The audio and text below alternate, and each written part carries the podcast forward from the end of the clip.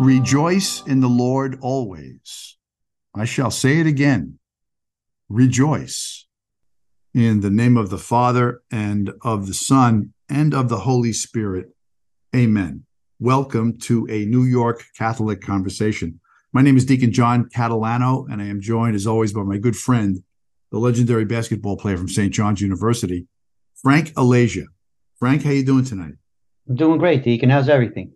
Everything is good. And uh, the topic uh, for our conversation today is happiness.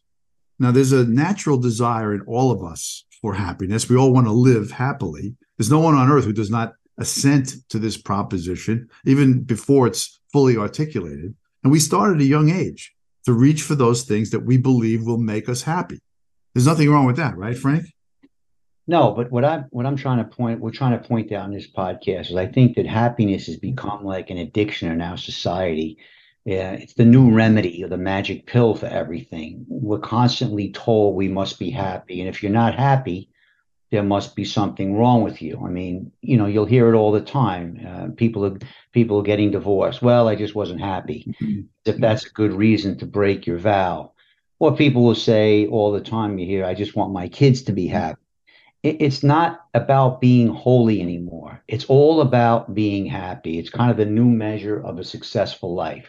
Yeah, uh, but let, us make a distinction. There's a difference between like happiness and pleasure, right? Pleasure right. is short-lived. It's visceral. Yeah. It can be experienced alone and can be caused by substances or behaviors. I mean, eating one piece of chocolate cake might give us pleasure. Then a second piece will probably give us less pleasure, and the third piece will diminish our pleasure to the point of discomfort or regret. So happiness is something we create within ourselves and we control how happy or unhappy we are in a sense. Yeah, it's it's the idea uh, today of happiness is really it's getting what people want, you know, but we can never get everything we want in this world. You know, we must want what we get. And that is what contentment is about. You, you think about the saints, mm-hmm. they were always joyful because they were accepting whatever came, you know, whatever God chose to send them, whether it be good, bad, or indifferent. you And God, in His infinite wisdom, knows what's best for us. And, and, and since He's infinitely good, He wants what's best for us. And see it, since He's infinitely powerful, He will always do what is best for us. Yeah, you mentioned joy. So let's say is happiness and joy the same thing? Well, again, happiness is an emotion in which one experiences feelings ranging from contentment and satisfaction to bliss and intense pleasure. Joy is stronger and it's a less common feeling. We hear that it's better to give than receive, right? And we find that when we give generously to someone or give of ourselves to the point of personal sacrifice, we experience an inner joy that's more deeply felt, really, than happiness.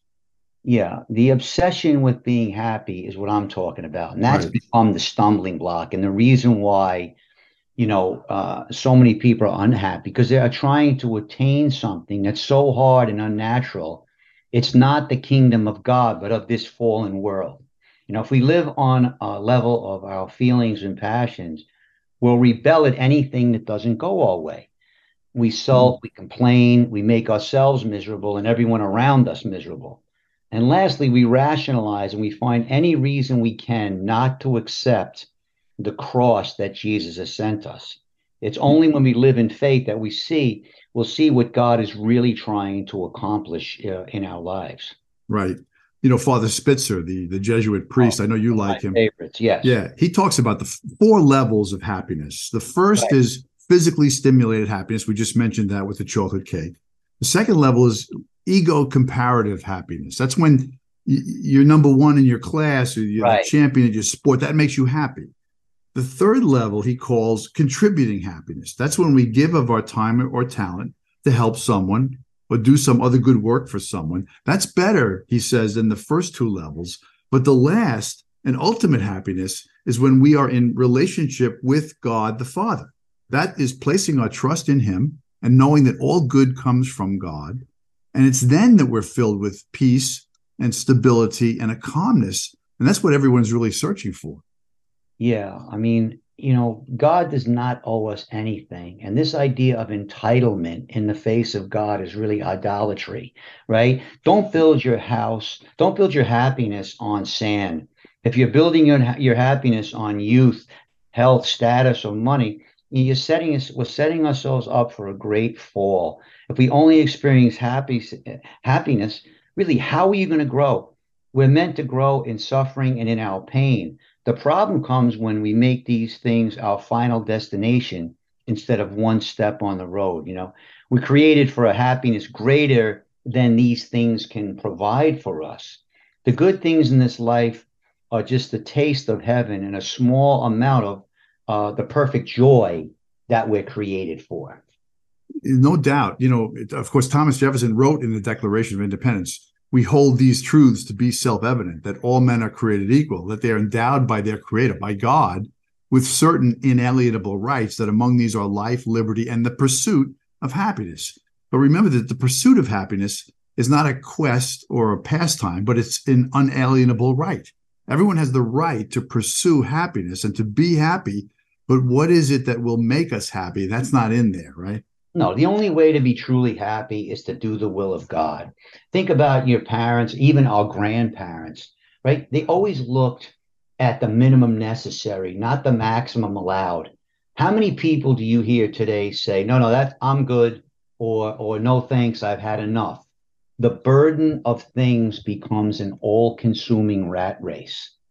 You know, Jesus teaches us how to live in his Sermon on the Mount by using the Beatitudes, right? which can be defined as exalted happiness or supreme blessedness, the Beatitudes. And they depict and portray the love of Jesus. They shed light on the actions and attitudes characteristic of the Christian life. In the Catechism, Frank, there's a section, part three, right? Yeah. Article two, and it's called the Beatitudes, the desire for happiness. And what it says is that they the Beatitudes respond to the natural desire for happiness. This desire is of a divine origin. God has right. placed it in the human heart in order to draw men to him who alone can fulfill it. There's a bit of a prayer here. It says, How is it then, Lord, that I seek you? Since in seeking you, my God, I seek a happy life. Let me seek you so that my soul may live. For my body draws life from my soul, and my soul draws life from you. So God alone, as you've said, satisfies the desire for happiness. Yeah, I'm wrapping it up. I think the great uh, G.K. Chesterton said there are two ways to get enough. One is to continue to accumulate more and more.